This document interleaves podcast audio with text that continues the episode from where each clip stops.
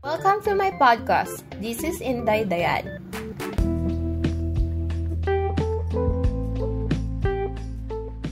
Ayan. So, yan. So, ngayon, kasama ko yung friend ko. Ingay ka naman. Mag-ingay-ingay ka naman dyan, Kyle. Ayan, kasama ko yung friend ko si Kyle ngayon. Since, kasi, diba malapit tayo yung Valentine's. At syempre, maraming mga plans sa mga couples ngayon. Eh, yung friend kong ito, may minamahal. Kakamustahin naman natin siya sa sa relationship niya. Ayan. Oh, kamustahin muna natin siya bilang tao. Hello everyone. Ayan. Sana mapakinggan 'to ng mo, jowa mo, de joke lang. Nasaan ba niya? Oo. Kumusta naman ang buhay, Kyle? Hello. Eto. Since it's the month of love. Oo. May plano ba kayo? Okay, actually kasi we don't usually date. Like very casual lang, like, uy, punta ako sa inyo, uy, tara, kain tayo. Parang ganun lang kami, pero we never really set some dates na also 14, required tayo mag-date, ganyan. So parang nasanay na kami na since we are almost 4 years na, parang ever since naman, di talaga kami nagde-date. Or like, yes, like nung, so 2017 kasi naging kami. And then, nawala ako ng first Valentine's noon. Actually, exam yon. Tapos, parang merong event yung mga officers noon nung senior high kami. So, parang merong open mic. Tapos, or pasa stage siya na pwedeng kumanta or pwedeng mag-request ng kanta. And diba, knowing Pats, siya, parang vocalist siya ng band. So, may band talaga sila. So, na siya, parang in-invite siya as a singer yon. So, kumakanta siya ng Valentine's noon. Oo. Ay, hinihilig siya. Tapos? Actually, ako, ang room namin is nasa 3rd floor ata. Kasi nandun sa, yes, 3rd floor or 4th floor. Kasi sila nandun sa pinakababa. So, hindi ko siya mapuntahan. Dahil wala lang kasi busy siya, kumakanta siya. So ako nandun lang ako sa sa hallway namin, nakadungo habang kumakanta sila. So yung mga kaibigan ko, inaasar ako na, uy, kinakanta niya, ganyan. Pero hindi kami nag-date after nun. So saka parang hindi kami like, wala, hindi talaga kami, we never date usually. Pero it doesn't mean naman na parang hindi namin pinapahalagan yung sa isa't isa. Kasi diba, nowadays, ang inisip kasi ng mga taong nasa relationship, they are required to do it. Parang, uy, Valentine's, kailangan i-date mo ako, or di kaya, uy, sila mag-date sila, ba't tayo hindi tayo mag-date? So kami, dahil, ewan ko, parang natural na sa amin yung hindi na nag-date ng ganun, or it's not a special day for us. Pero I'm not telling naman na kailangan ganun din kayo. So, depende talaga sa trip ng tao. Oo, sa trip talaga yun ng tao. Huwag kayong, basagan ng trip. Huwag kayong mangbasag, ganun. Yun. Eh, diba nung nagkakilala kayo, nanligaw na siya kaagad sa'yo? Or pinatagal mo pa, pinaghintay mo pa, ganun? Our relationship is very complicated at first. Kasi nga, siguro some of mga kaklase ko, and then yung mga kabatchmates namin, mga friends namin, circle of friends, alam na tong story na to. So, me and Pats talaga, wala talaga kaming, like, yeah, we started as a friends talaga. Pero, nakilala ko lang siya sa friend ko. Then yung friend ko, yun, gusto nila yung isa't isa. So, gusto nila yung isa't isa. And then, I really have no intention, disclaimer lang so I have no intentions to get that guy from her. So, actually, we're just friends lang talaga. At hindi ko siya crush. Wala talaga feelings, ganon. Parang, wala, ganon. nung naging kami, di ko in-expect na, oh my God, magiging boyfriend ko na to. Like, very unexpected talaga. Kasi, ayoko, babes. After nung fourth year high school, ayoko na talaga. Like, sabi ko, di ako magbo-boyfriend, ganyan. Pero I have a lot of MUs. Pero, nung mga time na yun, nagkaka-MU ako, sabi ko, at tawag dito, ayoko mag-boyfriend, ganyan. Tapos yung last MU ko nun, parang nasaktan talaga ako. So, parang may naalala ako. De, joke lang. Nakatulong natin. Ayaw ko mag-mention. That time, grabe talaga. Like, hindi ko na-expect na, alam mo yung babes, yung kinabukasan, bigla ka na lang iniwan. Oo! Gusto na pala ghosting nun, no? Parang kay Yeng at saka kay Ryan pag wala ng pag-asa. Okay, ganun. Grabe.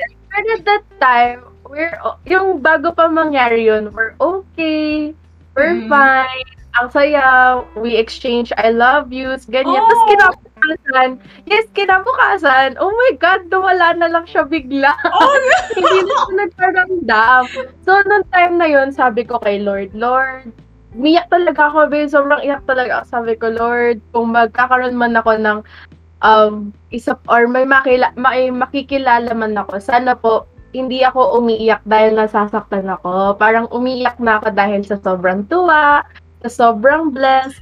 And then, the Lord really gave me this guy na talagang umiiyak ako sa tuwa. Minsan may mga moments talaga na mag-isa ako sa kwarto. Uh-oh. And then, naaalala ko yung mga memories na na-build namin ni Pats. Like, kahit yung mga simpleng dates or yung mga achievements namin sa buhay or di kaya kapag nandun lang kami sa bahay niya, yung mga napag-uusapan namin or heart-to-heart talk namin, it's a good memory that really makes me happy talaga.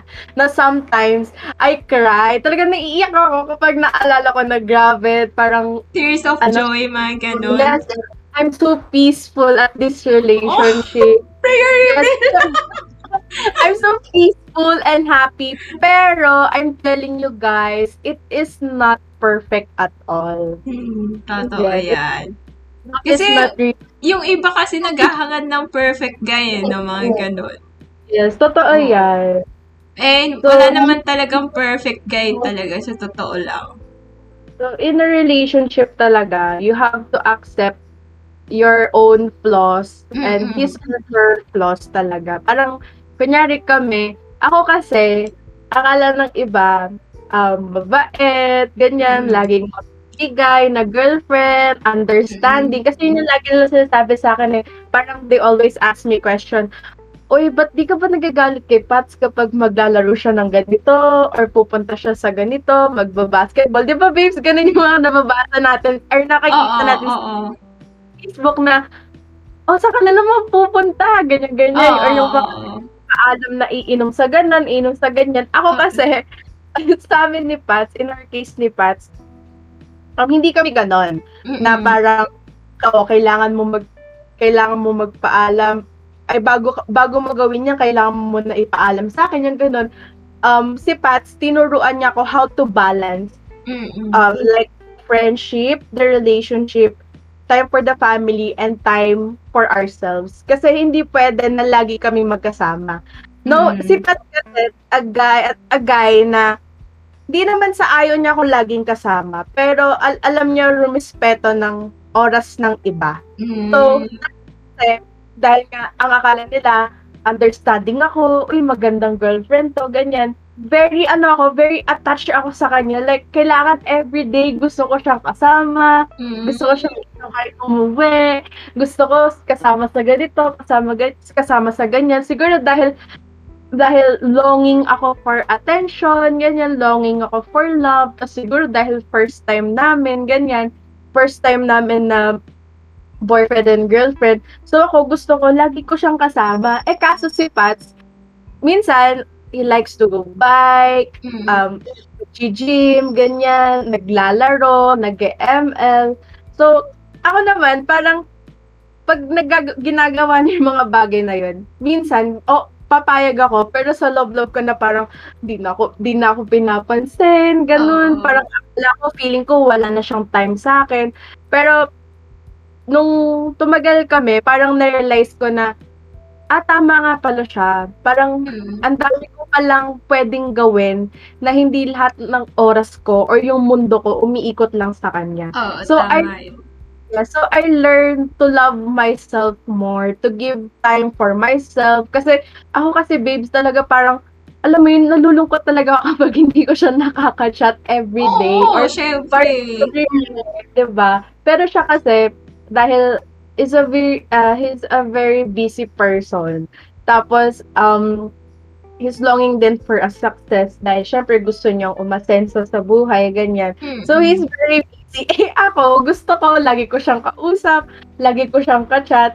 Pero to the point na parang siguro nga, may mga moments na nakakalimutan ko na yung time ko para sa sarili ko. Kasi, focus ako sa kanya. So, lagi niya sa akin sinasabi na, hindi naman porket hindi kita kinakausap, hindi porket na umalis ako, or nakisama ko sa mga friends ko, hindi na kita iniisip. So, nung sinabi niya yon, I get the assurance na, okay, ano lang pala to, parang it's all in my mind, parang napipil ko lang pala. Nag-overthink ka na, gano'n. Yes, nag-overthink ako. So, buti na lang, si Pats, he always assure na hindi porket ganun yung nangyayari, hindi ako nakapag-chat sa'yo, hindi na kita mahal. So, kahit tayo mga babae, we love having an assurance, no.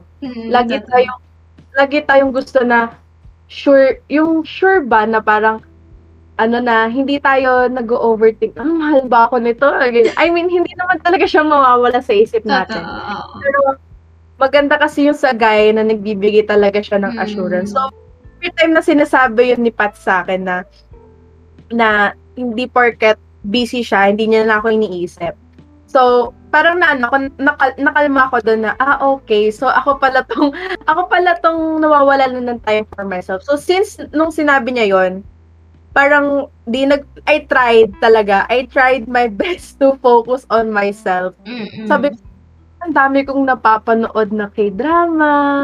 Oh, may me time ka, no? May self time, gano'n. May self time, which is, kailangan, hindi naman porket kasi in a relationship ka, babes. Kailangan full-time girlfriend ka, ganon. Full-time kang, yung, as in yung talagang full-time na nandun yung mundo mo sa kanya. Yung ikot na yung mundo mo sa kanya. Yung lagi lang kayo magka-chat, ganon. Wala ka nang ginawa, ganon lang. Hindi naman siya masama, pero baka kasi may moment na alam mo yun, yung hindi ka na nagkakaroon ng time mo for your friends, ganyan. Kaya lalo sa sarili mo, sa family mo. So, it's a good thing na Pats really taught me how to balance my time talaga. Tayo. Diba? Nasa tamang tao ka na, joke lang. Hindi, I mean, yun nga, speaking of the right one, feeling mo or ramdam mo na ba na si Pats is the one for you? Masasabi mo na ba? Ako kasi, I can really say, babes, na si Pats talaga, parang, di ba tayo mga babae, mabilis tayong parang mapukaw or di kaya magkaroon ng crush, ganyan. We are so foggy na ganyan. I mean, nangyayari naman din sa akin yun kasi nanonood ako ng mga movies or ng K-drama, meron din ako namimit na other people or di kaya nakikita na parang, alam mo yun, parang happy crush lang or di kaya parang natuwa lang ako dahil gwapo siya. Pero not to the point na parang, uy, mahal ko yun, ganon. So, since nung naging kami ni Pats, parang before kasi single pa ako, mahilig ako gumanon, like, mahilig ko mag-imagine na may boyfriend ko to, yung nga rin crush ko, like, boyfriend, ganon. Very imaginative. Pero since naging kami ni Pats, okay, and wala na ako nakikitang iba. I mean, sabihin niyo ng cheesy talaga, pero it's true na talagang, sabi ko, ay, grabe, never, as in, babes, never talaga ako nagkaroon na, yung napamahal sa iba, or yung iniisip na, parang mahal ko nito, hindi ko lang mahal si Pats. Walang ganun na pumasok sa isip ko. And then, I can really see myself with him sa future. And ganun din siya sa akin. Wow! I mean, the way he acts talaga and the way he speaks. Hindi kasi siya, nagsalita siya, babes. Hindi siya nagpa-promise. I mean, alam mo yung, ang sarap kasi hindi siya nagpa-promise na dahil happy siya, nagpa-promise siya, dahil galit siya, ganito. Hindi talaga, as in, like, I mean, parang, hindi parang eh. Totoo talaga yung sinasabi niya. Nakikita ko sa mata niya. Sa gawa talaga. Sa action talaga. Sincerity na totoo yung sinasabi niya na parang, minsan kasi may napag-uusapan namin yung kasal, ganyan, yung being together, ano, ganyan. So, natutuwa ako kasi, ganun, nakikita niya ako as his future wife, ganyan. Kinikilig ako. As his future wife. And then, yung mga ginagawa niya ngayon, akala ko kasi, ako magapara lang sa sarili niya. Pero, minsan, pag napag-uusapan namin, lagi niya sinasabi na, yun laging nandun ako sa plano niya. Alam mo yun, babe, nandun ka sa, yung akala mo, yung lagi ka sinasama, no? Lagi, yung akala mo is, yung para sa sarili lang niya yung ginagawa niya. Kasama ka dun sa plano. So, dun ko na-feel na parang, I'm secured, pero not to the point na, hindi na ako mag-work or aasa na lang ako sa kanya. Pero it gives me an inspiration na, okay, parang na-realize ko na, okay, so, I mean, sincere tong guy sa akin, mahal ako ng guy na to. So, ayun, masasabi ko na, siya talaga, babes. Talaga ba? Pray for it. Siyempre, hanggang kasalan na yan. Hanggang kasalan na yan. Oo. Siyempre kasi, yung nakita ko pala si Patrick yung magkasama kayong dalawa talaga, di ba? Parang nakita ko may maturity. Tapos, when it comes sa financial, di ba? Parang nag-iipon kayo, right? Yes. Oo, di ba? Paano nyo nagagawa yung ganong bagay? Kahit na sa relationship pa kayo? Kasi, dati before, both kami were hirap financially. Alam mo yun, yung hindi mo mabili yung gusto mo, like yung 'di ba nga, di talaga kasi kami usually nagde-date dahil nga syempre wala kaming budget, and then yung pera namin is syempre galing pa from the parents, baon pa, ganyan. So siguro natuto kami how to handle or paano mag-keep ng or yung mag-ipon. Is dahil nga before na ngayon bibili kami ng damit or magreregaluhan kami ng damit or bibili siya ng damit. Parang hirap pa. Alam mo yung kailangan mag-ipon ka talaga for a week or days para lang makabili. Naghihirapan talaga, And then, siguro, si Pats kasi, sa life niya, siya, very, very mature talaga siya mag-isip. So, he wants to be successful. So, ang ginagawa niya, talaga, like, lahat ng mga pinundar niya ngayon, talagang,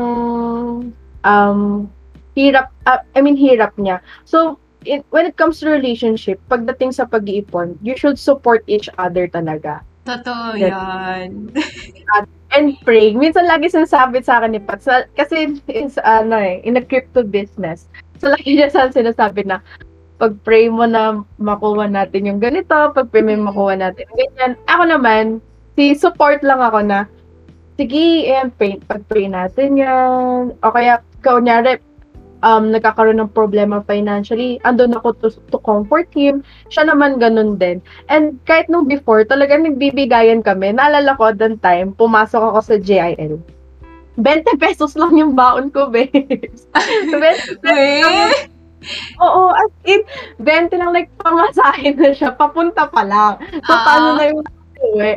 So, 20 pesos pa lang, and then, si Pats, dahil may extra shop, ang ginagawa niya, siya yung nagbabayad ng lunch ko, ganyan. Siya muna magbabayad ng lunch ko, or di kayo, minsan, bayad niya na. So, ang gagawin ko naman, salitan kami. So, hindi pa laging ako yung nagbibigay. So, it's... Parang, Parang salitan. Gano'n, nagsusalitan kayong dalawa. Ngayon na nakakapag-ipon na ng malaki-laki, dito papasok kasi yung part na parang, di ba kasi ngayon, parang kunyari, nagkaroon lang ng, alam mo yun, nakapag sumisweldo ka ng malaki. Mm-mm. Parang gusto mo lagi, bile. Oo. Dumating sa point na gano'n, na nalala ko, nakakuha ko ng, or nagkaroon ako ng sweldo na malaki, then umabot sa point na naubos din. Mm-hmm. And sobrang hirap pala. Sobrang hirap pala. Tapos, tsaka ako, how we handle financially, nag-give kami ng advice sa isa't isa. Oo. Or laging may question. Minsan kasi, unyari ako, nagsasabi ako kay Pats na, Bob, parang gusto kong bumili ng ganito. Kasi gustong-gusto ko talaga, ganyan. For example, gusto kong bumili ng iPad, ganyan. At totoo-tawa, like, gusto kong bumili ng iPad. And then, ako naman, ang nasa isip ko, okay, mag-ipon ako para makabili ako ng iPad. But si Pats, ayaw niya. So, ayaw niya akong bumili ng iPad kasi first is, wala naman akong stable income. Uh-huh. And then, ang mahal ng iPad. Oo, syempre. Parang maabot ng 50k plus, ganyan kahit second hand. Mahal yung iPad. So, ayaw niya akong mag-ipon and then lahat ng ipon ko, mauubos lang sa ganun. So, lagi niyang ina-advise sa akin na kapag bibili ako ng isang bagay, kailangan parang, kunyari, for example, yun nga, bibili ka ng iPad, dapat mas doble pa yung matitirang or yung ipon mo bago ka bumili ng isang bagay na yun. Kumbaga, pag bumili ka, kailangan may malaking matitira pa rin sa'yo. Hindi gusto ko ng iPad, ganyan. So, nag-away kami. And then, mga after ilang days, talagang hinayaan niya na ipa-realize niya sa akin na parang, hindi rin ako magiging masaya kahit na nakuha ko na yung iPad. Kasi, nag-iisip ako, paano na yung mga susunod? Wala na ako panggagastos na pera, ganyan. Oh. Wala na magiging sa akin. So, doon ko na-realize na, okay, kailangan, akala ko, pag nasa relationship ka, parang about love, ganyan. Ganyan. Matututo ka talaga sa partner mo kapag... Actually, natututo na nga ako ngayon.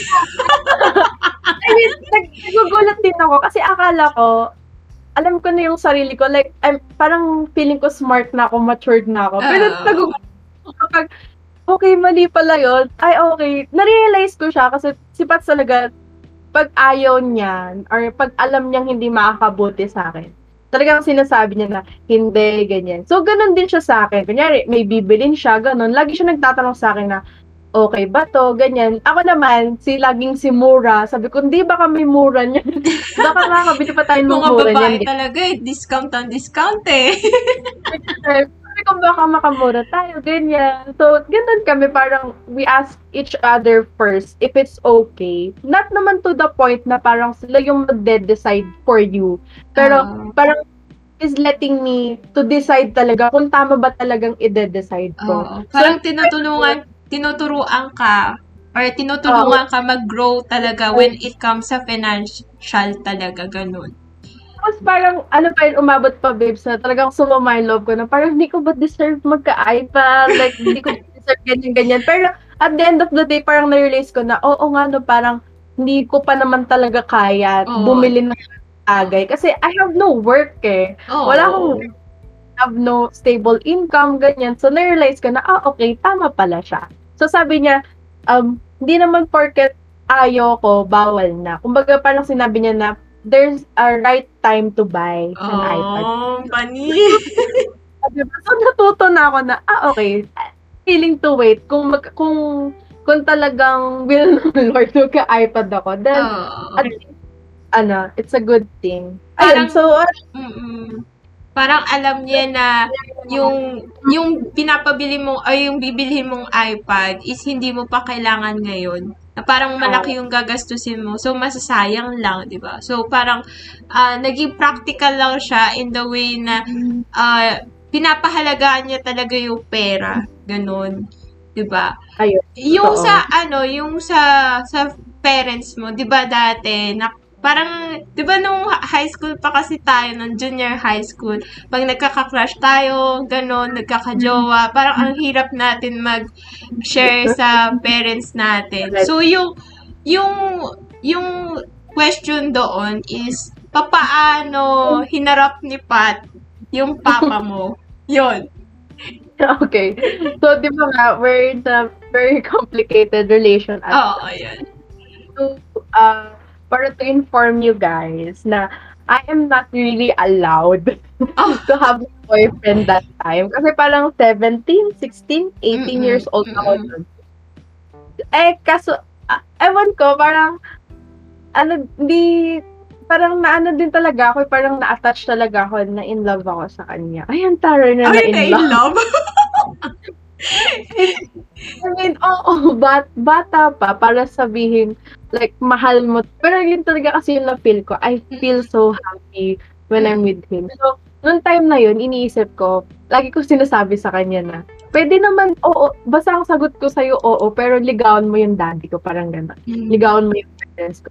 Pero, dahil, parang, siguro dahil sa joy na na-feel ko. Okay guys, yung mga bata dyan, huwag yung gagayahin to. Huwag yung gagayahin to. Kumbaga, dahil sa joy na naramdaman ko, hindi ko agad sinabi sa parents. Oh. I mean, may moment na parang, may thought talaga sa akin na gusto talagang sabihin na, oh, daddy, may nanliligaw sa akin, or mommy, may nanliligaw sa akin. So, ang ginawa ko, unti-unti, like, sabi ko kay mami, mami, crush ko to. Tapos pinapakita ko yung picture niya, ganyan-ganyan.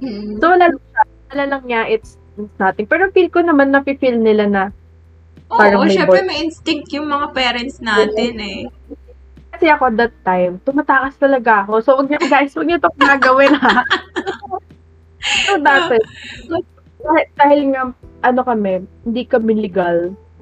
Sa parents niya, legal. So, sa akin, hindi legal. Ah, so talagang, sa parents niya lang ang legal, tapos sa'yo hindi?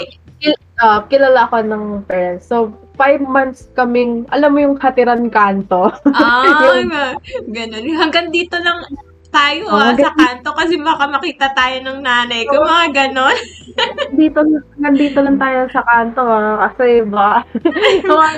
Baka chismisin ako mga marites Pero, so, 5 months na ganun. And then, parang may one time na pumunta yung mga kaklase ko dito kasi mag-shoot kami. So, uso yun sa senior.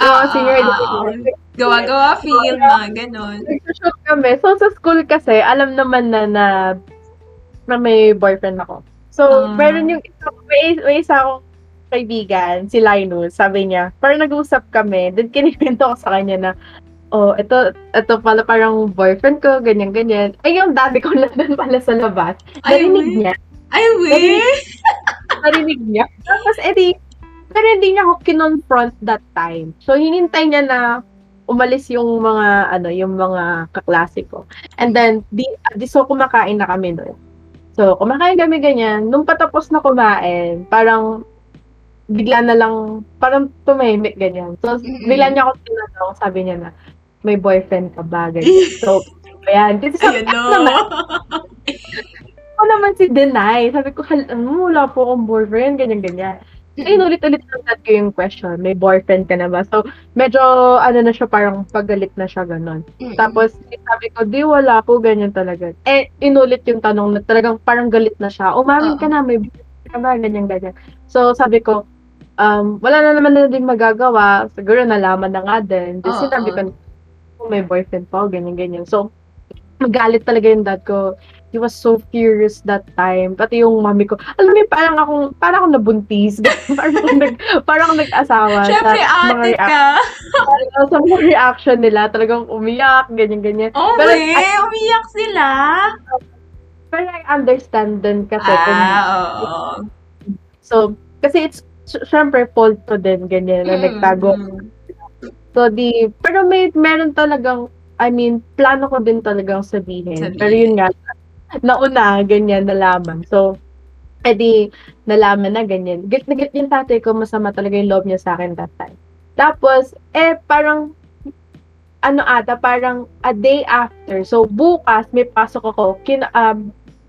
I mean, yung sumunod na araw nun, aalis na siya. Pupunta na siya ng barko. Yung dad ko kasi, an OFW siya. So, pupunta siya sa barko. Adi, parang, okay na, dinalaman na, gabi na, ganyan. So, pinaakyat na ako kasi nga, nag-edit nga ako ng video, ganyan. So, kinusap ako ng mami ko. Pero di naman nila sinabi na, walayan mo yan, ganyan. Walayan mo na yan, masama yan, ganyan.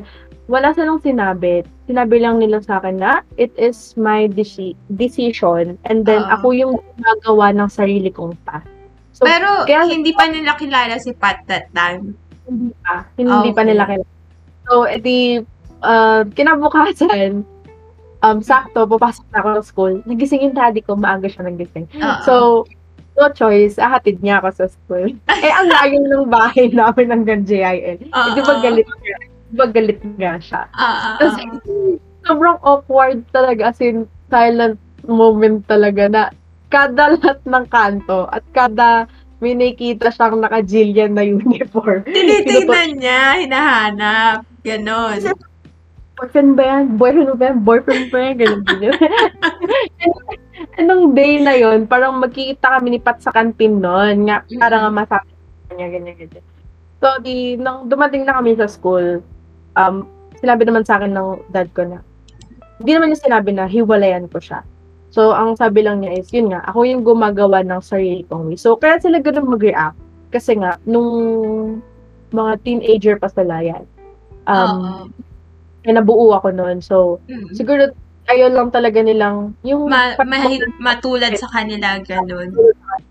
I understand kung bakit ganun yung kanila. Pero ako naman kasi, matinag ako na hindi ko uulitin yung ginawa nila. So, di bumaba na ako, ganyan. Tapos, syempre ako, buong dati, ano talaga ako, parang zoning out, yung wala nang, hindi ko alam yung mapapasok sa isip ko. Kasi parang iniisip ko kung tama ba tong pinasukan ko, ganyan. Pero kasi pero paano yung parents ko, ganyan. So, mahirap. Parang natuturn between ako na parang, sige, hiwalayan ko na lang. Parang, hiwalayan ko ba si Pats, tas college na lang kami, ganyan. Or tutuloy ko pa rin ba?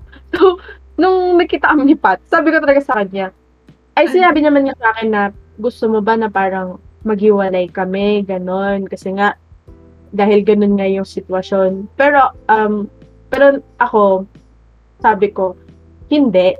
Parang ayaw, parang gusto kong patunayan na hindi makaka-apekto yung pagbo-boyfriend ko sa pag-aaral ko, ganyan, wala akong kaya hindi maganda. Kasi gusto kong patunayan na kaya ko. So, nung time na yon, sabi ko pa sa kanya, uy, sa college na lang tayo maging ulit tayo. Talaga sabi ko, sa college na lang tayo may agreement, may kontrata. Sa college na lang natin, tuloy ito, ganyan. MU muna tayo, ganun, parang ganun. Hindi naman natuloy. So, kinontinue ko. So, yung tita ko, kinuusap yung parents ko na, sige na, kilalanin na, ganyan. Parang nga naman, hindi na ako nagtatago, ganyan, hindi, nung makilala nila si Pats. So, ayun. Kailan humarap si Pats sa kanya na daddy mo? Dahil nga umalis yung dad ko, so si mami lang yung nakikita niya. So, parang ilang days, parang matagal-tagal din, kasi yung mami ko parang hindi pa ready. Pero nung time na yun, parang pinapunta ko na rin siya sa bahay ng lola ko. So, para makausap siya ng tito ko, makilala ng lola ko, ni mommy, ni daddy, ng tita ko, ganyan. Ayun, pumunta si Pat, sabi ko, tinanong ko pa siya, sabi ko, di ka ba natatakot? Kasi di ba usually ganun, parang kinakabahan. Nagpapakilala sa friend, sabi ko sa kanya, di ka ba natatakot? Ganyan. Kasi ako, nung pupunta ako sa kanila, parang kinakabahan ako nun, parang, baka di ako bet ni tita, ganyan, di ako bet ng mga kapatid. So, sabi ko, di ka ba kinakabahan? Tapos sabi niya sa akin, ba't daw siya kakabahan? Kasi parang, wala naman daw kaming ginagawang masama. Totoo. Ang galing mag-isip. Okay. Sabi ko, okay. As in, okay, ganun. Parang natuwa ako. Kasi parang, di ba yung usually, pag ganun, pag, nga naman, may point nga naman. Ba't ka nga naman, wala ang ginagawang masama. So, ayun. Kasi, kinusap siya ng tito ko, ganyan-ganyan. Hanggang sa mga ilang weeks, months, years, nakilala na siya ng whole family ko. Di ba nasasama mo siya sa ano? Sa province nyo? Oo, yun yung first time na sinama ko siya. After 3 to 4 years, naisama ko rin siya sa Laguna, ganyan. Uh-huh. So, unti-unti, parang it's a process pala. Oo, hindi pala unti-unti. Hindi naman agad-agad yun talaga. Ganun. So, parang sabi ko pa nga before, parang naiinip ako na, ano ba yan? Parang gusto ko laging, di ba nga, masarap nga naman yung feeling kapag kasama yung boyfriend mo with your family. Oh, tapos, tayo sa lugar, ganyan-ganyan. Eh, before, hindi namin nagagawa yun. So, ngayon, nung, ano, sabi ko, nung pandemic na to, mas naging close sila nung mami ko. Mm-hmm. And then, thankful din yung mami ko sa K-Pats. Kasi syempre, siya yung nakakasama namin, ganyan. Siya yung naasahan namin pag wala si daddy. Mm-hmm. Parang, tapos minsan sinasabi yung K-Pats, minsan nagsasorry ako sa kanya. Sabi ko, uy, sorry ha, kasi parang ko mahilig pumunta sa palengke kasama siya. Kasi nga, wala pang pandemic that time. So, mahirap sumakay sa jeep, sa tricycle nun. Eh si Pats, napundar siya ng motor nun. So, pupunta dito si Pats, minsan pupunta na lang siya dito para sila ni Mami, alis sila magpapalengke sila. So, ganun nung pandemic. Talagang, nung hospital din, si Pats lang din yung kasama namin. So, parang right timing, ganun. Nakilala pa siya deeply. So, yun, parang... Oo, since, diba, wala yung daddy mo, eh, babae kayong lahat, right? So, wala kayong maasahan na lalaki. So, si Pats yung naging, ano, diba, naging, parang, siya yung pumalit sa pwesto muna ng daddy mo, habang wala pa yung daddy mo, diba? Yung mga ganon. Naging katuwang namin siya. Like, talagang minsan, siya sinasabi sa akin ni Mami, kailan pupunta dito si Pat, ganyan, minsan. Nakikita ko din kasi, na parang nag-uusap sila, ganyan. Yung mami ko nagkikwento sa kanya, ganun. So, parang it's a right timing. And then, right timing din lahat. Kasi, netong year na to, yun nga, na-bless kami financially na. Di ko naman sinasabing mayaman kami, ha? Parang kaya namin mag-provide na makapunta sa ganun, makapunta sa ganyan. So, right timing na sabi ko, okay, parang matagal ko na tong pinapangarap na makapunta sa beach with him, ganyan. Natupad siya. Tapos, ang sarap pa, parang ang saya. Kasi, it's our own money. Parang hindi siya bigay ng parents, ganyan. So, own money namin, nakapunta kami sa Laguna, ganyan. Nakapunta sa ganon. Ayun, so, nakakatuwa. And then, first Christmas din, yan, nakapunta siya ng Christmas, ganyan. So, hindi siya agad-agad talaga nangyayari. Totoo. Parang And worth it talaga hintayin. Worth it talaga. Oo, syempre. Yung sa 4 years na relationship niyong dalawa. 4 years, right? Yeah, 4 years. Oo. Meron bang, meron ba kayo na-encounter sa isa't isa yung sobrang bigat na away? Talagang... Oh, yeah. Pero paano niyo siya na-cope up? Parang, paano kayo nag-counsel sa isa't isa, ganun? Ayan. So, di ko nakikwento yung nangyari. Oo, syempre. Yung paano lang kayo nagkaayos. So, yun, nagkaroon kami ng away nun. It's a big fight talaga. It's a big fight. Parang, kahit kaming both, parang na-sense na namin na, oh, shucks, maghihiwalay na kami. Pero ako kasi, dahil, eto, alam to ng mga friends ko, alam ng mga tropa ni Pat to. I mean, mahal ko talaga si Pat. As in, it's pure, genuine love talaga yung meron ako kay Pat. So, noong time na yun, di nagkaroon ng away, ganyan. And it's my fault din kasi. Na-conquer namin siya, I mean, siguro, it's about forgiving. And then yung willing to stay. Yung willing to stay. Dun ko nakita na kahit grabe yung nagawa ko sa kanya. Kasi kahit ako parang neto lang din, parang dito 2 years, 3 years na din ata yun. neto ko lang din napatawad yung sarili ko.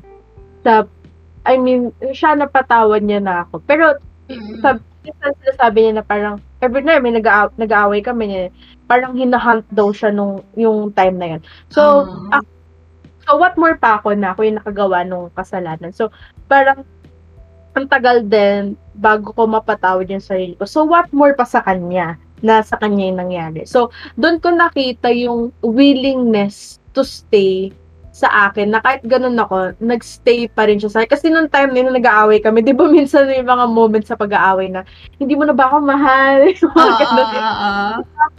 Ayaw mo na ba? Mag-iwalay na ba tayo? Ganyan-ganyan. So, tinanong ko siya, yung moment na nag-aaway kami, tinanong ko siya na, hindi mo na ba ako mahal? Ganyan-ganyan. Lagi niya sinasabi sa akin na mahal kita, pero masakit talaga yung nagawa ko sa kanya. Uy, disclaimer, hindi ako ng lalaki ah. Hindi ako ng okay. It's another problem. So, parang sinasabi sa akin na doon ko na, kasi parang nung time na yon, nung mismong day ng away na yun, babes, pinuntahan ko siya sa kanila. I mean, madami siguro magsasabi sa inyo na, grabe, babae pa talaga pupunta. Pero kasi it's my fault talaga. And then, ayoko talaga siyang mawala noong time na. Kasi masisense, syempre. Mag-iwalay na kami. Eh, ayoko talaga. Hindi ko ma-imagine.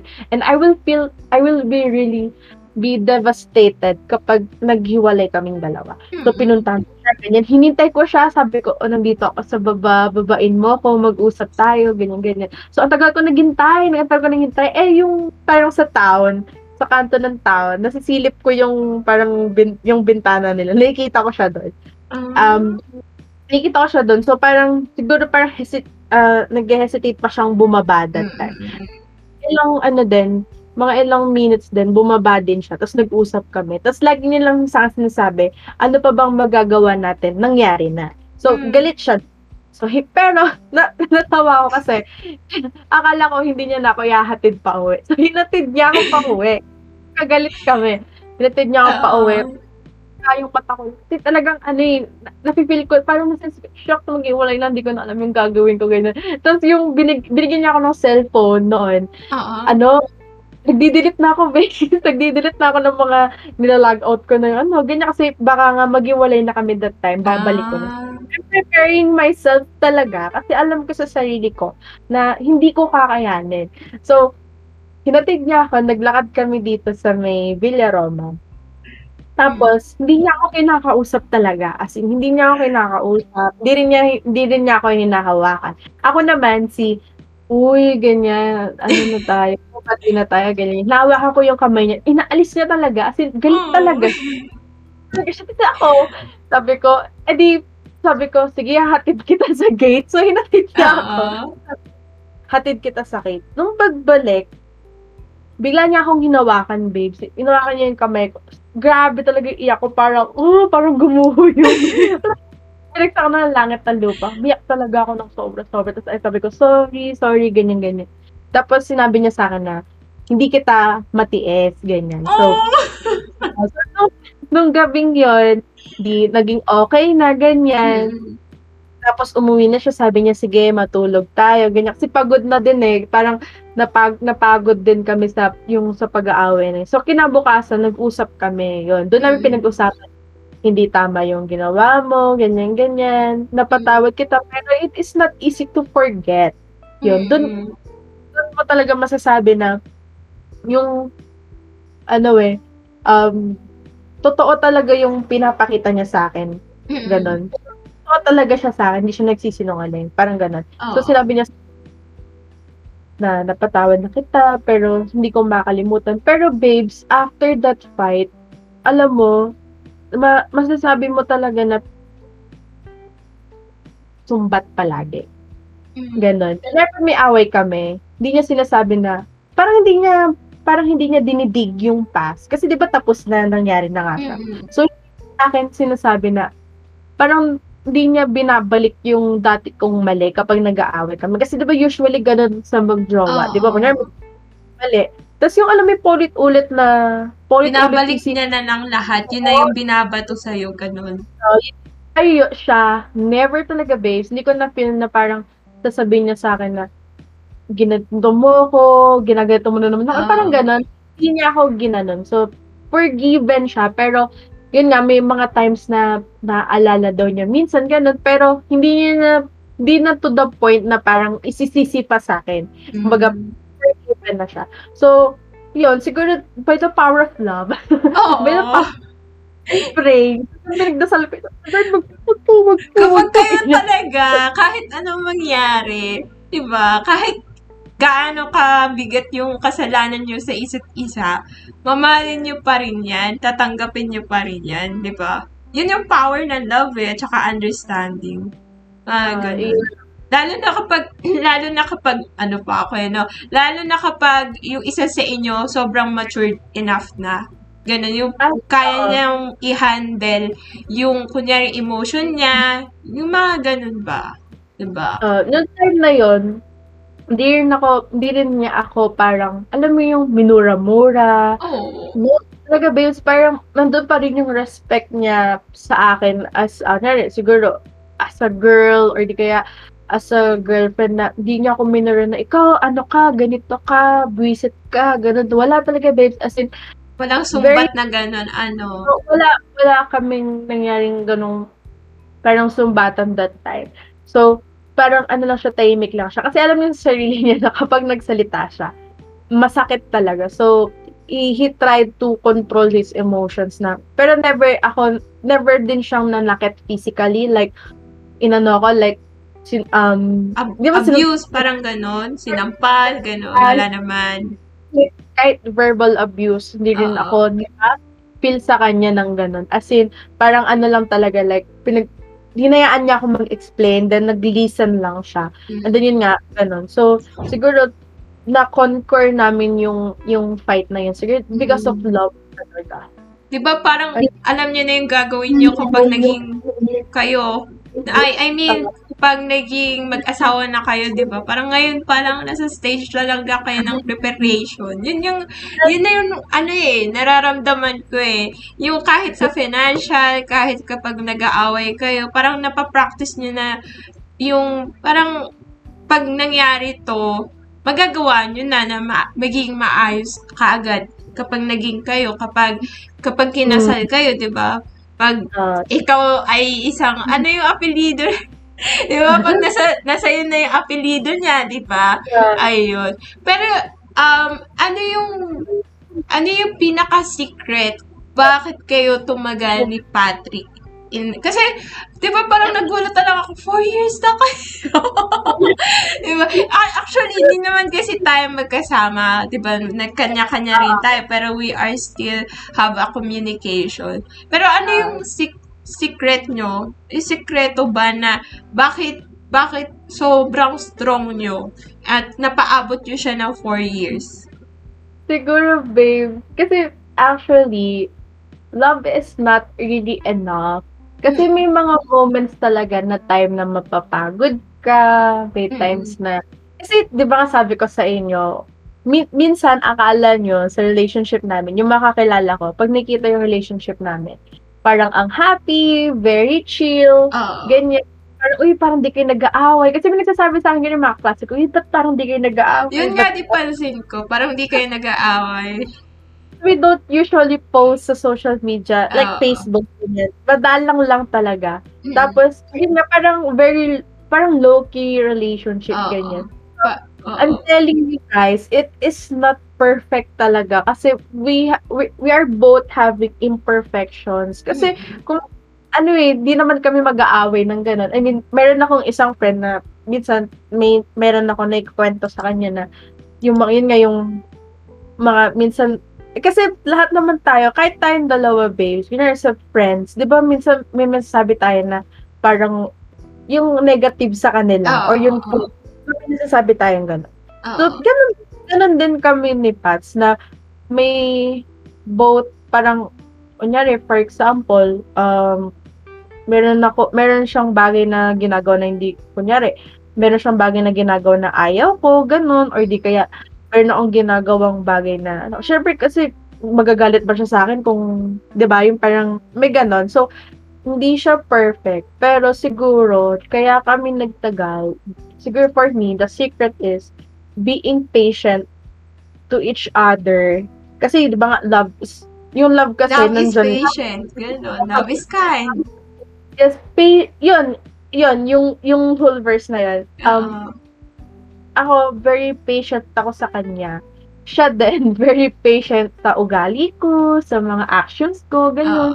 At then, ganun din ako sa kanya. So, siguro dahil very patient ako, kasi si Pats, alam nyo guys, masungit yan. Ganun. Parang hindi naman. Joke lang. Ewan ko, kasi sa amin, masungitan nga, o ganun, madami ding nagsasabi na, very short-tempered kasi siya, babe. Short-tempered siya. So ako, ako naman, mahilig kasi ako mang-inis, mang-annoy. Baliktad, no? Maganda talaga pag opposite talaga kayo, eh, no?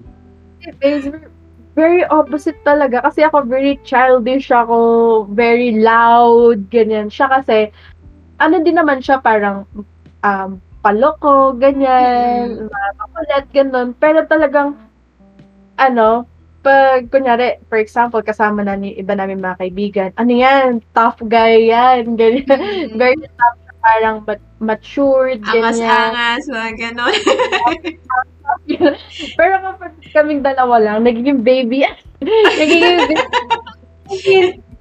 Sa personality, very different talaga kami. And siguro nga, dahil, pinakamaganda kasi, babes, na, siguro kung ba't nagtagal is, alam namin sa isa't isa na magkaiba kami ng pag-iisip or yung perspective or yung pananaw sa buhay.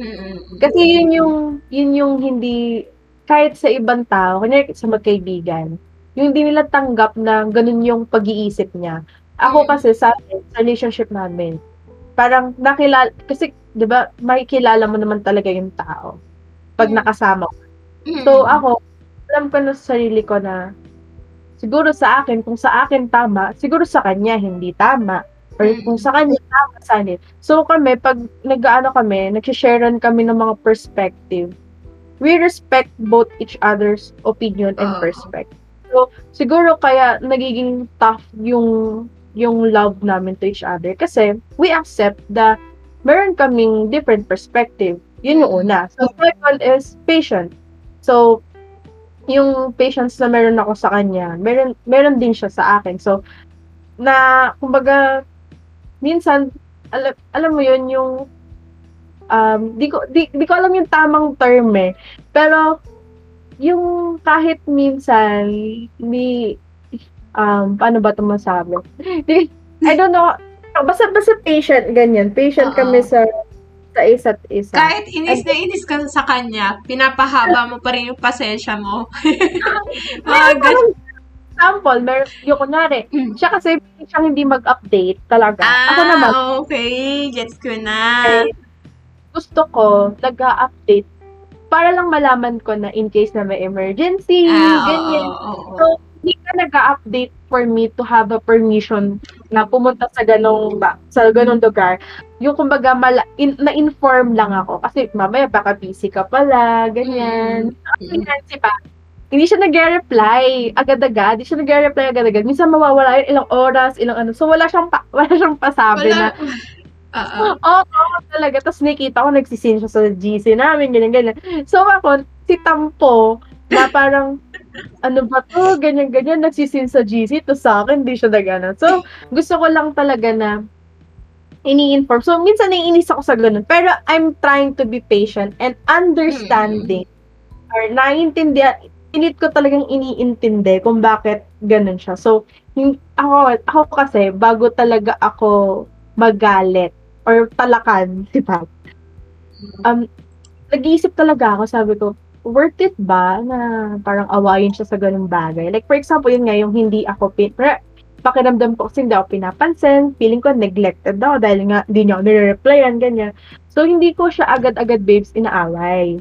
So, nag-ano lang ako, pakansyaw na nagtatampo na. Minsan sasabihin ko, matutulog na ako, chat ka na lang pag trip niya, ganun. Chat ka na lang kapag gusto, ganyan-ganyan. So, ginagano ko siya. So, pag ganun, nasisense siya na, okay, tampo na to. Pero hindi ko siya yung to the point na parang nagja-jump sa conclusion. Mm-mm. Yung, hindi na ako mahal ka, di mo na replyan, ganyan-ganyan. Parang ano na, no, medyo overthinker na talaga, ganun. So ako, I control my emotions too. Kasi mamaya, mamaya pala hindi pala siya okay, gano'n. So, nung time na yun, nung tinry ko na maging honest sa kanya. So, di ba una is to be patient, to understand each other, to accept na meron kayong different perspective. Second is to yung to be open to each other. So yung iba kasi gusto yung ibang mga babae, hindi yan magsasabi hangga't di siya nilalapitan ng jowa niyo or di ka yung maganda kasi yung maging open ka sa boyfriend or girlfriend mo. Kasi hindi sila manghuhula. Tandaan niyo yan, guys, hindi manghuhula ang mga jowa niyo. Tarot reader pala. I mean, di sila talaga na. I mean, kahit ikaw, babes, di ba? Minsan magugulat. Ba't nagtampo sa akin to? Ba't nagalit sa akin to? So, kailangan, I mean, hindi naman siya agad-agad mo open. Kasi katulad ko, talaga, ginagather ko lahat ng thoughts ko. So, after ko mag-gather thoughts, tsaka ko siya sasabihin, sabi ko. Hindi ko na siya kinikwento sa iba na, uy, ganito si ano, ganyan-ganyan. So, sa kanya ko na siya dinadirect. Kasi sa kanya ko may problema.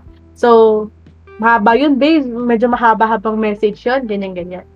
And then, hindi na siya may kipag-argue. Kasi parang alam niya na sarili niya na, okay, parang pagkukulang nga niya, ganyan-ganyan. So, magsusorry siya, gano'n. So, ganun dapat. Parang kailangan you have to open to each other. And then, siya kasi, we all know naman na yung mga lalaki, hindi sila ganun ka-open talaga. So, ayun, sinusubukan kong intindihin na hindi nga ganun talaga si Pats. Parang hindi siya ma-open. Pero at the same time, ini-encourage ko talaga siya na, ito, hindi mo lang ako girlfriend, but I'm also your best friend. Pwede rin yung diary, you can open to me.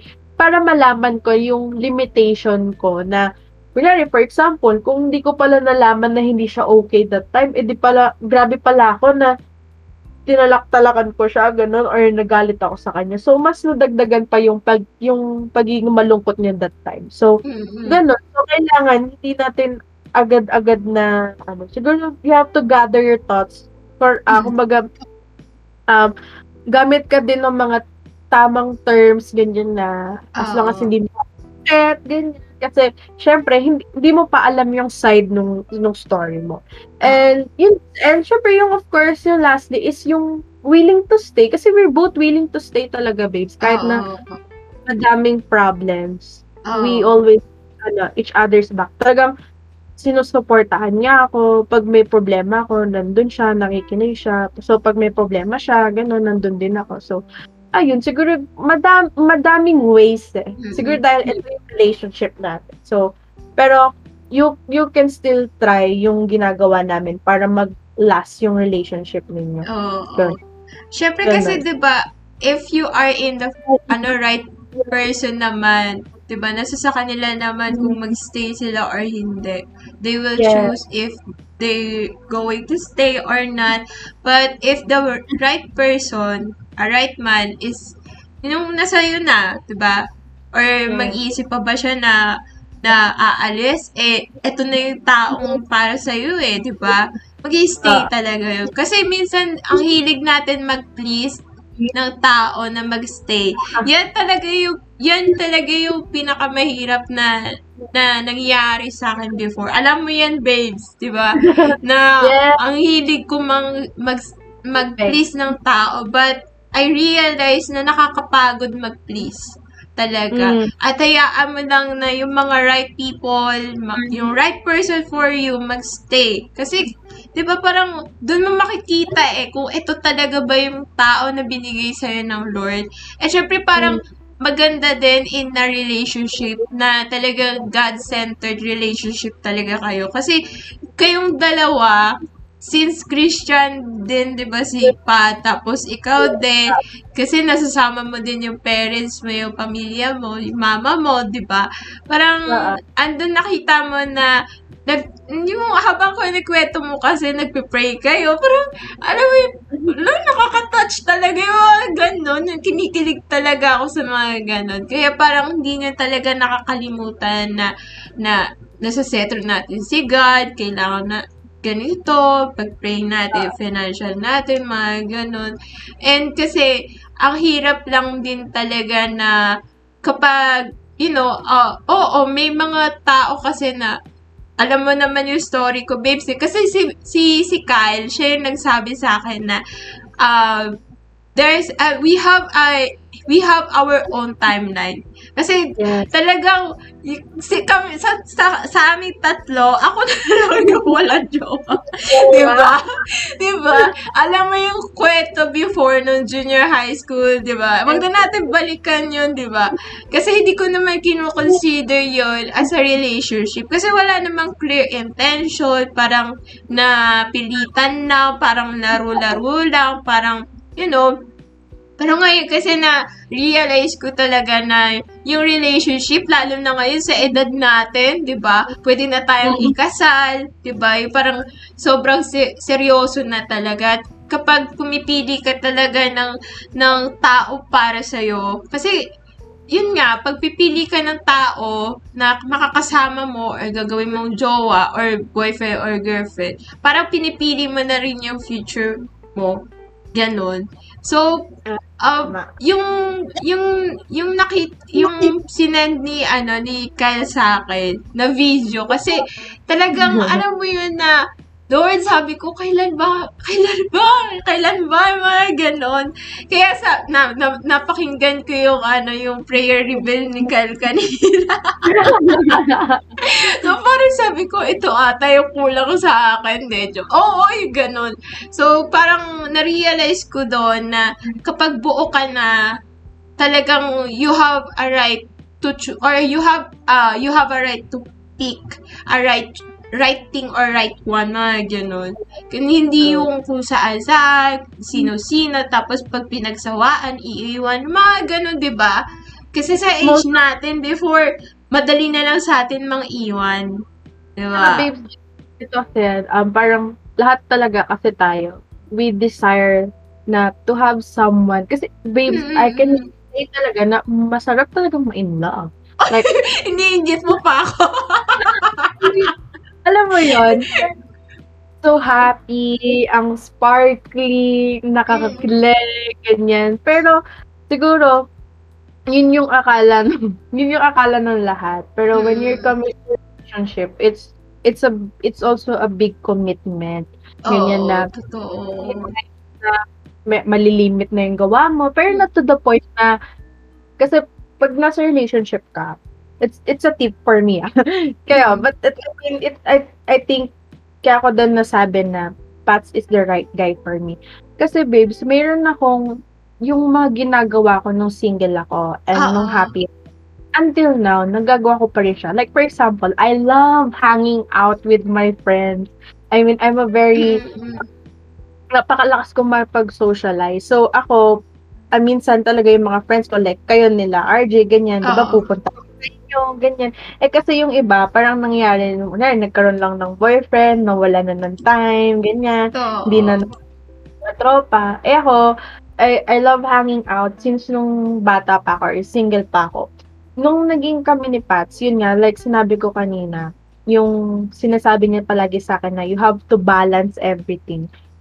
Until now, nagagawa ko pa rin siya na nang hindi isip na yung boyfriend ko, ganyan-ganyan. Kasi minsan yung iba ko naman college friends, mahilig din sila na, uy, tara, kain tayo, ganyan-ganyan. So, parang ikaw, di ba pag, you're both attached to each other, parang, hindi, dito na lang ako sa boyfriend ko, kasi ganito, mas gusto ko siyang kasama, ganyan-ganyan.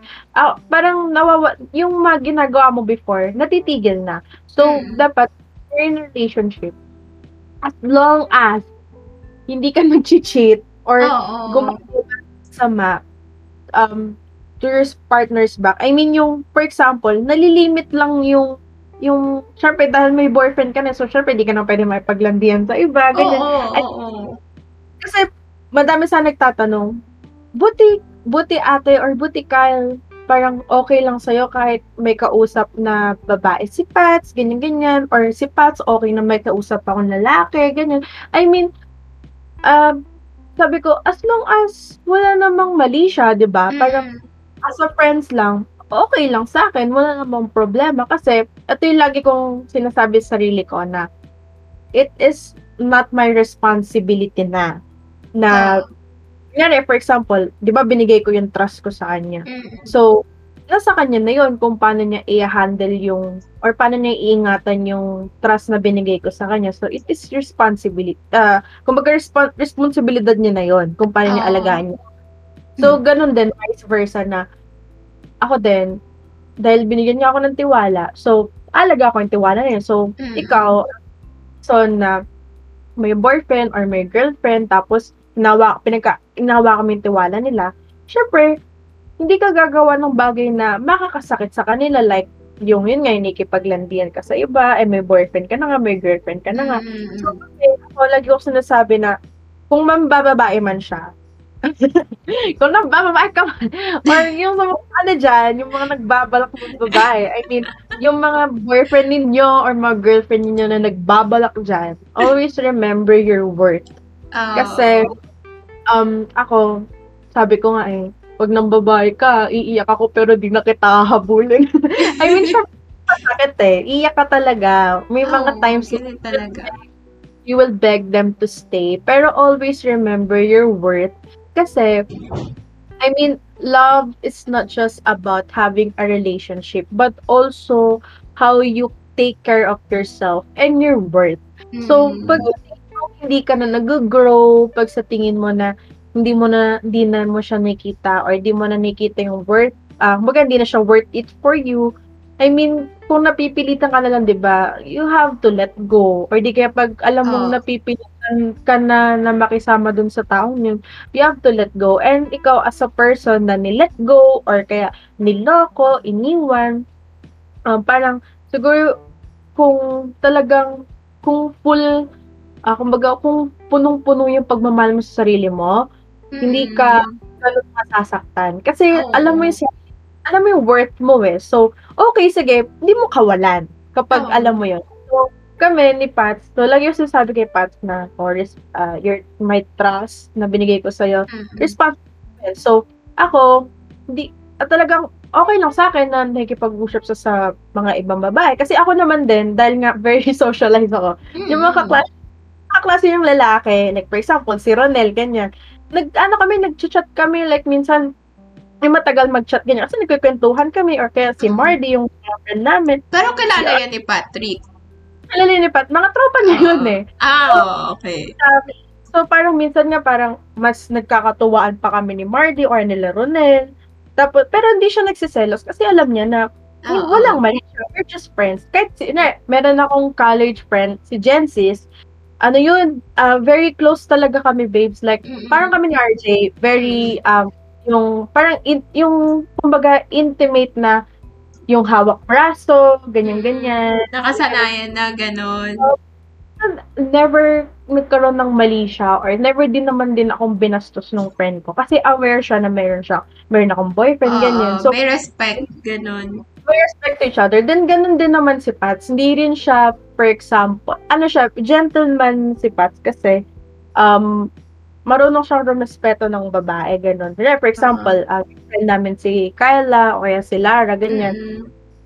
Kunyari, nagkita-kita kami, tapos ginabi na ng uwi. So, si Pats, yung gestures niya, I mean, hindi ka selos. Kasi kahit ako, parang, mag-aalala din ako sa friend ko, nakauwi na ba, gano'n. So, siya gano'n din sa mga kaibigang babae na, nakauwi ka na ba, or di kaya, siya, parang mag-o-offer na, sige, hatid na kita, ganyan. So, ako, okay lang sa akin kasi, alam ko naman na, pinagkakatiwala ko naman siya na, alam niya kasi, dahil friends lang.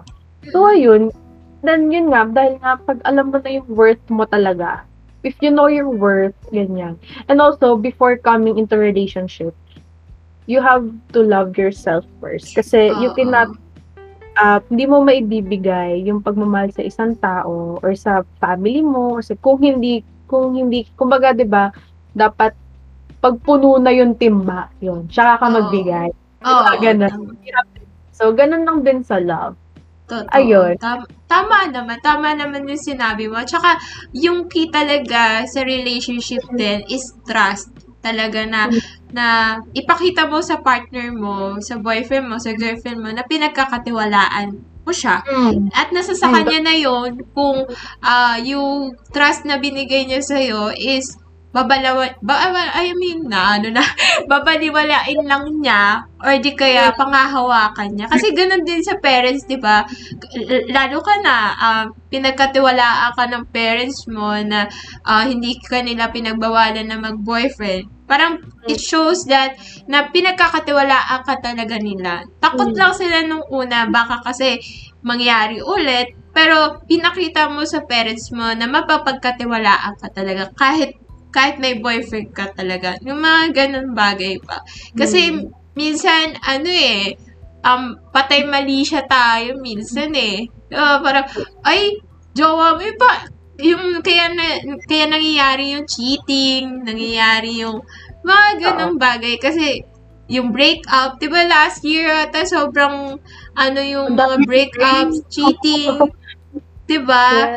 Kayo diba, paano nyo na overcome yung ganun? May mga scenario ba na iniisip mo baka mag-cheat sa akin si Pats, ganun, naisip mo ba yung mga ganun?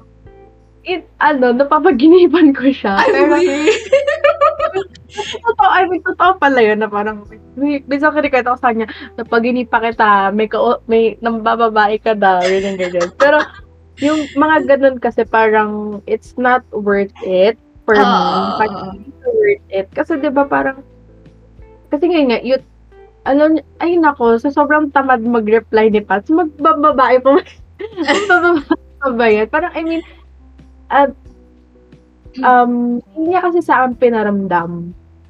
Niya, kausap siyang ibang babae, ganyan. Through chats or di kaya personal. Never naman ako yung di niya saan pinaramdam na magselos ka or hindi siya katiwala, gano'n. So, parang feeling ko hindi din talaga worth it para pag-awayan. Kasi parang napag-usapan or na, kung ayaw mo na, kunyari, kung may nagugustuhan ka ng iba, ganyan. So, or di kaya parang we have other option like, kunyari, merong yung kasi minsan 'di ba nga dahil magkaibang personality kami. So, meron siyang mga bagay na gusto or hindi rin gusto. Ako din may mga bagay na gusto ko ginagawa sa akin pero di naman niya magawa ganun. Kumbaga parang may pagkukulang sa isa't isa. So, siguro much better na parang kasi kaya nangyayari yung cheating. Kasi naghahanap sila ng pansamantalang saya na hindi na ibibigay ng partner nila. So, dahil walang cheating na nangyayari. Dahil very open kami. Like, kung minsan, nasasabi ko sa kanya yung mga bagay na minsan nalulungkot ako kapag hindi mo ako ginaganito or ganyan. Parang doon, hinahayaan mong ma-aware yung partner mo doon sa, hindi naman totally pagkukulang, yung longing mo, ganun, sa isang tao. So, kaya yun, di talaga di ko na-feel, or di rin na ako na mag-cheat sa'yo, sipat, ganun. Kasi, very open kami.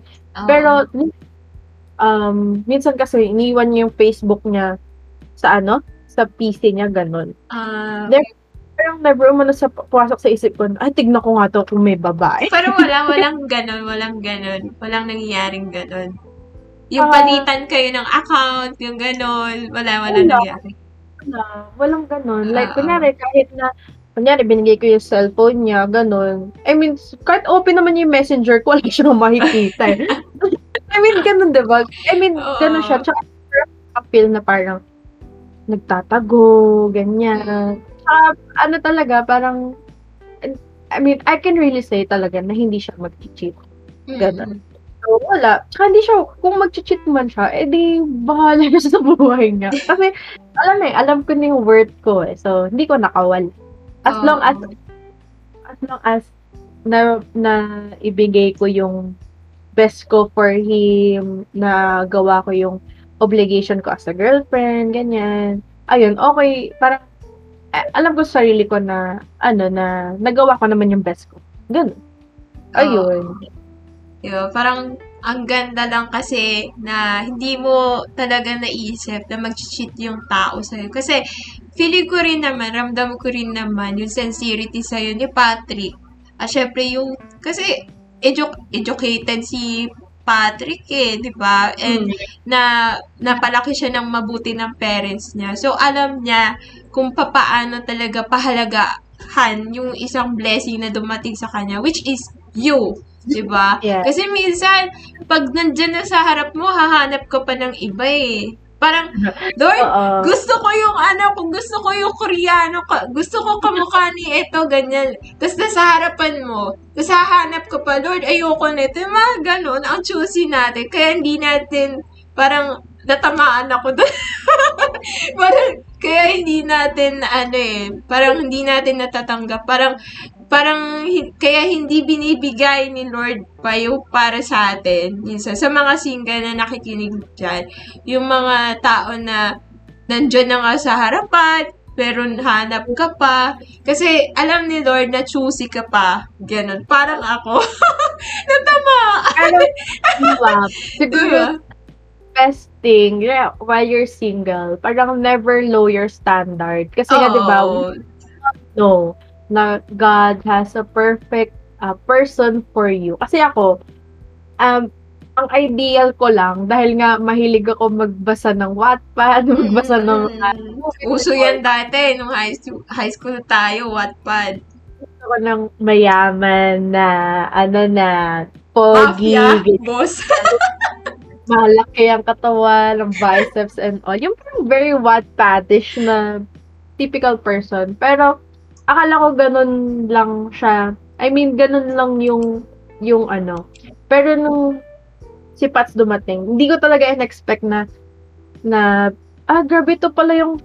I mean, kasi ako, nakafocus lang ako sa yung physical appearance, ganun. Pero hindi natin iniisip yung kung ano ba talaga yung ugali niya, ganun. So, yung personality niya. Actually, he's not my idol. Diba, di ko siya crush. Oo, yung bigla na ng unexpected moment, gano'n. May iba kasi akong crush. So, si Pat, so parang, sabi ko, di ko siya naging crush. Pero, it gives me something, parang special feeling, gano'n. Na, nagulat na lang din ako na, okay, na-develop yung parang friendship namin into big step, ganyan. So, hindi talaga siya ideal. Pero for me, he is a true blessing talaga na parang, okay, God, parang God answered my prayer na, di ba nga, parang prayer ko dati is, sana sa susunod na iiyak ako is, iiyak na akong masaya. So, ayun, dumating si Pats, na sabi ko, okay. Masasabi ko na blessing siya kahit na may moments talaga, babes, na totoo pala na nawawala yung kilig, nawawala yung doon kasi matatest yung true love. And support namin, kasi parang mahirap din, kasi feeling ko, kaya din kami nagtagal because of consistency. Yan, consistent na ganyan. So, it makes your relationship stronger. Yun nga lang, may mga moments talaga na parang nagiging dry. Alam mo, syempre kasi... araw-araw kayo magkausap, di ba? Parang, wala nang, alam niyo yun, yung... Ano yung bago? Parang, ang hirap na, parang lagi nga naman kayo magkausap, tapos alam niyo naman yung nangyayari sa inyo, ganun. So, siguro, kaya din binigay sa akin ni Lord ang isang taong hindi pala reply. Parang hindi na, like yung, mabilis maumay, yung ganun. I mean, gusto ko siya laging kasama, ganun. Pero we always give space to each other para may moments na namimiss niyo yung isa't isa. Yun, it's a great thing to have a relationship like that na, oh. I mean, oh, saya talaga yung lagi kayo nakikita. Pero maganda rin yung you have space to each other. Like, for example, kung naka kayo, di ba, parang, focus ka muna sa ganito, and then kapag, yung when you have time naman for each other, time for friends, time for yourself, ganun. So, kailangan balance lang din talaga. Mm-hmm. Totoo yan. At saka kasi, di ba, mostly, kapag, ang nagiging dahilan kasi minsan ng breakup is parang na-under siya. Yung parang inaano siya, hinaharangan sa mga gusto niyang gawin. For example, bawal siya ganyan. Ang daming bawal. Pero if you want the person or if you want your partner na mag-grow in other perspective, like for example, na gusto ng girlfriend mo or boyfriend mo na matuto ng ganito, hayaan mo siya. Basta magkaroon ka lang ng trust. Kasi mas maganda pag nakikita natin yung partner natin, nag-grow din eh. Hindi yung crab mentality, hindi yung naghahatakan, hindi yung pinagbabawalan mo siya. Ganon. So, naiintindihan naman natin yung iba na ganun talaga mag-isip, na ang daming bawal, ganun, nasasakan na, kaya mas pinili na lang nila mag-break up. Pero, may mga relationship rin naman talaga na may kahit isa sa kanila, sobrang matured, na naiintindihan nila, or alam nila kung paano mag-handle ng relationship. Alam nyo na. Sa mga nakikinig dyan, alam nyo na, pati yung prayer reveal ni Kyle, alam nyo na. Diba? So, anong gusto mong sabihin sa mga nakikinig sa atin ngayon? Dahil, lalo na, mga single, diba? Parang walang kadate ngayong darating na February 14. Ang dami kong nakikitang na post na parang, when ba, ganyan-ganyan. I mean, the best thing to do while waiting for the person or the right person is to give your to love yourself first. Ayan. Yan yung lagi ko sinasabi kay babes na while waiting, yun lang mo yun, you can be sneaky kahit wala yung mga yan. I mean, but naman ako, na parang na-survive ko naman, before dumating si Pats, na-survive ko naman na maging happy with friends. Although, yes, may mga moments sa atin, yung mga iba dyan. Like, for example, yung mga matatanda na ganyan, 30 years old, ganyan, or mga 25, minsan nag-word sila, uy, tumatanda na ako, wala pa rin akong jowa, ganyan. I know, minsan talaga nakaka-worry. Pero, I mean, while waiting for the right person, parang first you have the first thing you have to do is love yourself first, kasi pag love mo yung sarili mo, gagawin mo yung mga bagay na magpapasaya sa'yo. Tama ba, babes? Oo, totoo. I mean, kapag mahal mo yung sarili mo, syempre, di ba, parang napapriority mo yung mga gusto mo, yung kanyari, for example, habang wala ka pang jowa, kasi sabi ko sa inyo, when you're in a relationship, it's a big commitment. Hindi pwedeng sarili mo lang yung iniisip mo. Yung totoo yan, di yung may mga times, for example, yun nga, pag kami ni Pat, pag bibili ng ganito, ganyan, or pag pupunta sa ganito, ganyan, syempre, hindi mo pwedeng hindi isipin yung boyfriend or girlfriend mo. So, so while waiting for that, kailangan, you can still hang out with your friends, be happy with your friends, be happy with yourself, be happy with your family, ganyan, while waiting for them. And also, okay, di ba nga sabi nga nila, faith really works talaga, but it won't work without an action. So ikaw, you have to allow yourself then, although, I mean, syempre, madami magsasabi na, I have trauma na sa ganyan. Trauma na yun, de, joke lang. Naiintindihan ko, kasi syempre, kahit ako, na-trauma din ako before. Kaya nga ganito ako, kaya gusto ko palaging nag-i-inform si Pats. Kasi nga, trauma ko before, pero na-realize ko din na mali palang ipasa yung responsibility to fix that trauma to other people. So, kailangan, you have to fix it on your own, kasi naniniwala ako na hindi lahat ng, kunyari, yung taong nanakit sa'yo, hindi lahat ganun, hindi lahat ng tao nananakit. Oo, na ganun din yung gagawin sa'yo, ganun. Kasi iba-iba yung tao eh, diba? You also have to fix first the trauma. Kasi iba kasi ang ginagawa nila, they pass it to other people. Eh, hindi nga responsibility ng ibang tao yung trauma mo. I mean, they can help, they can give advice, pero hindi talaga nila ma-fix yan. No, sila lang. Kundi ikaw lang talaga sarili mo ma-fix. Tsaka healing yun, sa trauma, yeah, healing.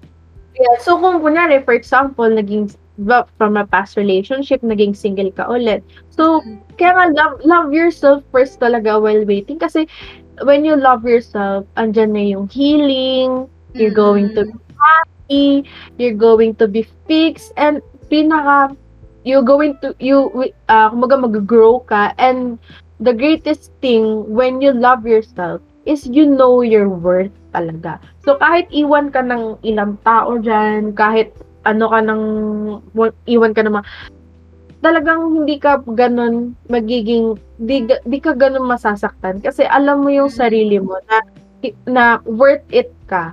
I mean, may mga tao na bababa yung self-esteem mo na, bakit ganito, bakit okay naman ako, ganyan. I mean, darating talaga yung part na you will ask yourself a question, or you will ask talaga.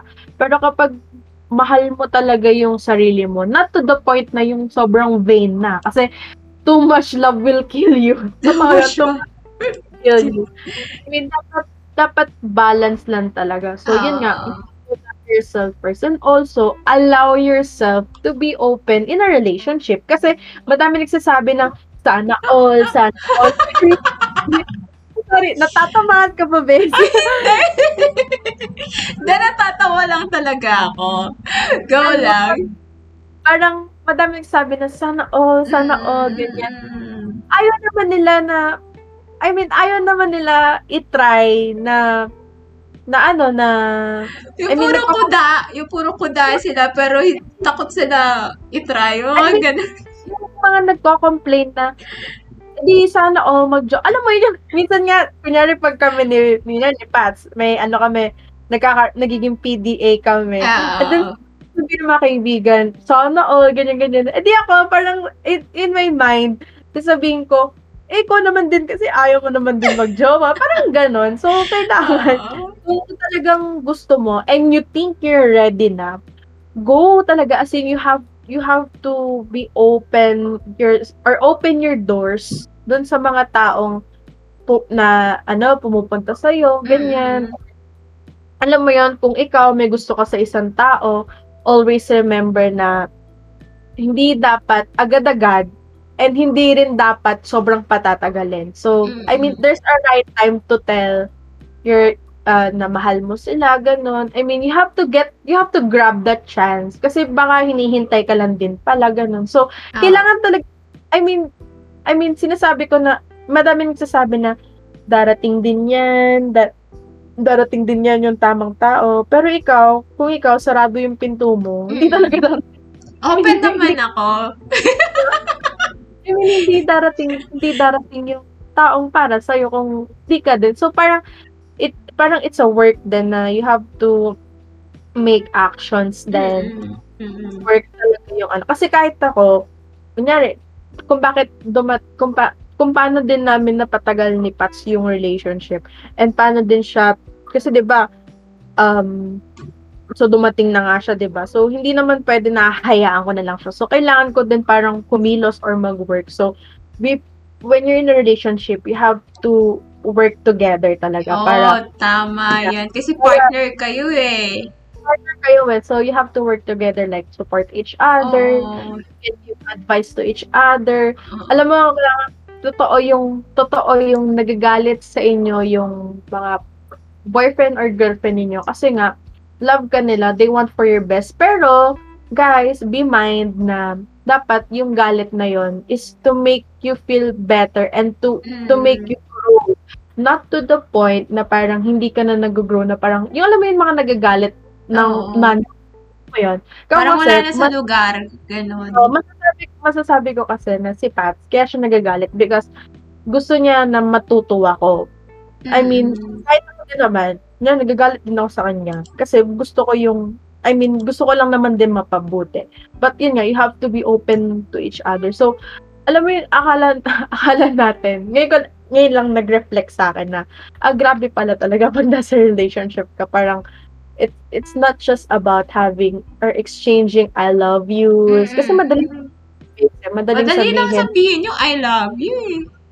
Madali lang sabihin, pero ang pinakamahirap is gawin and to make relationship to be strong. So, I'm glad and I'm blessed that my partner is also working. Yung kumbaga nag-work din siya when it comes to relationship. So, sabi it's not a one. Sabi ko na nga, bait na talaga. Kasala na! Diba? Sabi ko sa kanya, papakasal talaga kayong dalawa na ko. Huwag mo akong kalimutang bridesmaid mo ako, ganyan. Ano ba, of course. Doon naman yung pupunta, syempre. Kasi kaya ka nga niya dinidate is to marry, diba? Yeah, like, lagi niya yung sinasabi. Like, oh, diba? Sabi ko sa'yo. may nagsasabi sa, parang meron kasing may isa kaming kaibigan. Lagi niya yung sinasabi, boss, ano bang parang advice mo ganyan? Basta pag nag-date ka, magde-date ka kasi, or mag-girlfriend ka, mag-boyfriend ka. Kasi gusto mo siyang pakasalan. Which is true, kasi... True naman. Hindi mo talaga kasi makikilala yung tao kapag hindi mo siya nakikasama. So, kunyari kami ni Pats, magkaibigan kami, yun lang yung alam ko. Pero nung naging kami, parang, ay, grabe talaga. I mean, may ganito pala siyang ugali. Siya din parang, ganyan pala ugali. So, nakikilala niyo yung isa't isa. Tapos kapag na-handle niyo yung ganon, I mean, it's not possible na pwedeng, I mean, that's, kumbaga, isa siyang way na alam niyo nang gagawin niyo kapag kinasal na kayo or nagsama. Ayun. Parang, nandito kayo sa time na natitrain niyo yung sarili niyo para in the future, alam niyo na yung gagawin niyo. Di ba? Parang gano'n. Ang galing.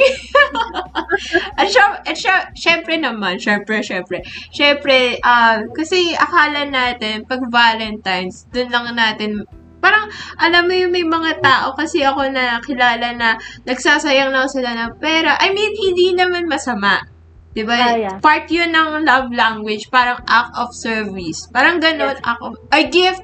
Ganun. Gift. Oo, yeah. Gift. Parang, alam mo, kasi minsan kapag yung maganda yung perspective nila Kyle at ni Pat. Kasi, sabi nga niya, nung una pa lang, hindi sila nagde-date, right? Hindi kayo nagde-date. Yeah. Diba? Parang, alam nila na papaano i-handle talaga yung finance. Na, yeah, it's okay naman na mag-Valentines, na mag-spend kayo ng money na malaki, pero make sure na yung money na yun is napunta talaga sa tamang tao. Kasi, minsan, akala natin, dyan tayo na, na bubulag sa akala natin, sa what if natin, mga ganun yung akala natin, siya na, pero hindi pala, iiwanan ka rin pala. Mga ganun. Pero minsan naman, may mga tao rin talaga na nag-i-stay talaga at alam nila na deserve na mag-invest, hindi lang feelings, hindi lang emotions, hindi lang time, kundi yung finance talaga. So, yun yung mga bagay talaga na kailangan natin panghawakan. At syempre, hindi lang naman din Valentines kung saan do ka lang makakapag-express ng love mo sa partner mo, mga ganun. Araw-araw dapat yan. Kahit mga maliliit lang na details na mga efforts, ma-appreciate yan ako partner mo. Diba? Mga ganun.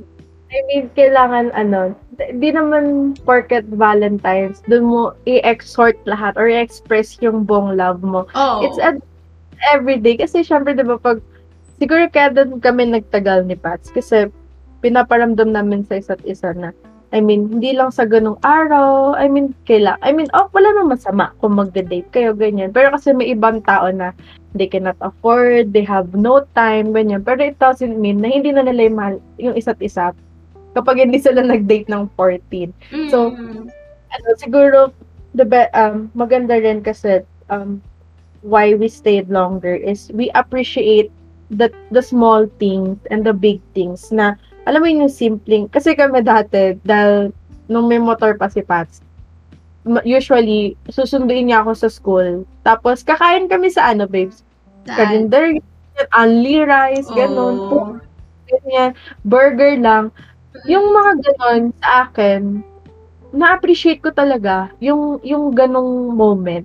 And then ako, nagugulat ako kasi kinikwento din ng mga friends ko na, uy, alam mo ba, ano daw, parang si Pats daw natutuwa kapag every time na, ako kasi, di ba, very organized, maayos. So, Batangas kasi kami, ako nag-asikaso sa kanya yung gamit niya, ganyan, ako nag-ayos. So, nung pauwi, talagang tinupi ko. I mean, wala, kasi ganun ako eh. Parang, I mean, dahil, siguro dahil girl, ewan ko ah, pero parang natural talaga sa akin na, asikaso siya. I mean, gusto kong ganun, I mean, gusto ko talagang inaasikaso siya.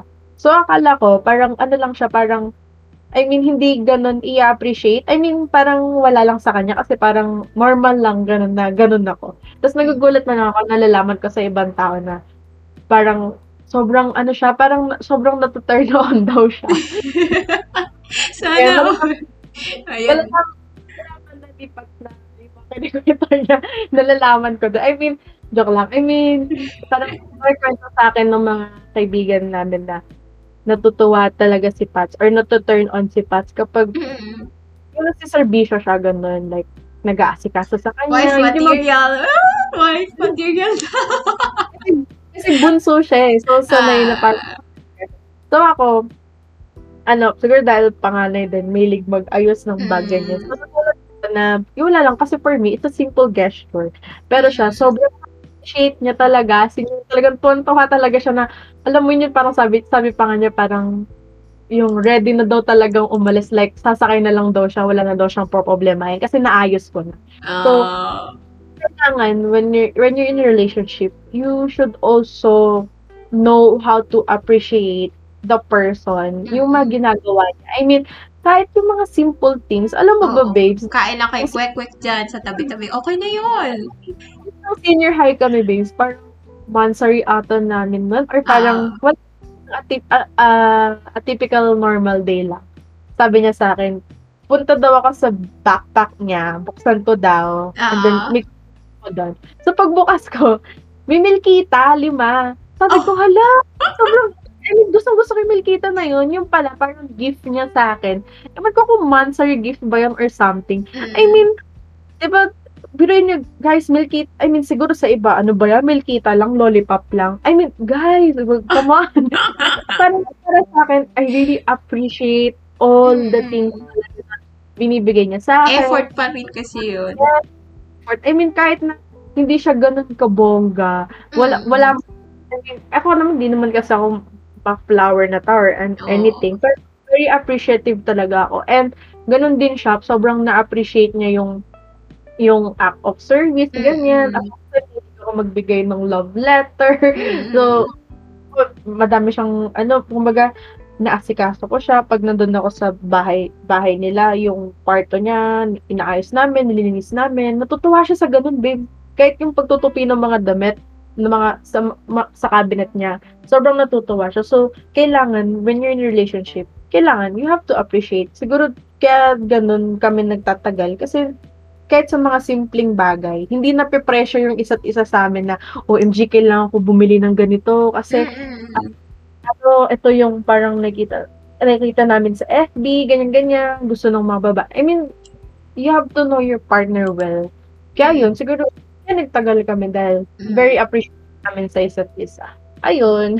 Kaya yun. So, alam ko, yung mga listeners natin ngayon is talagang alam na nila anong gagawin nila. Pati ako, alam ko na rin gagawin ko.